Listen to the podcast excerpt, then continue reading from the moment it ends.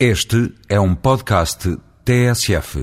Do Congresso de Consagração de Ferreira Leite como líder do PSD, este fim de semana, em Guimarães, saiu uma ideia que alimenta já discussões.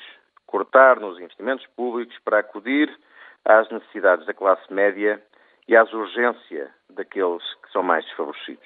Genericamente, a ideia apresentada é interessante. Num momento de crise económica forte, que aliás já dura há oito anos, o Estado deve repensar prioridades nos gastos e investimentos e acudir com medidas específicas aos socialmente mais afetados.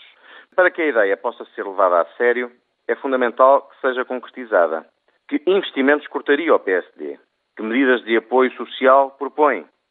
A esse respeito, este Congresso disse quase nada. No que aos investimentos diz respeito, creio que talvez haja alguma margem de manobra nos investimentos rodoviários. Portugal já tem uma rede de autoestradas francamente boa.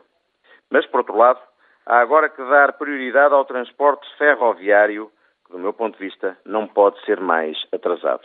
Não faz sentido que a linha Lisboa-Porto, por exemplo, continue a tardar quase três horas e que as outras ligações para Sul e para Espanha sejam quase arcaicas.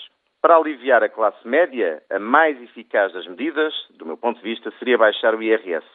Sabe-se, no entanto, que a doutora Ferreira Leite defendeu em campanha eterna que, cito, devia ser proibido baixar os impostos.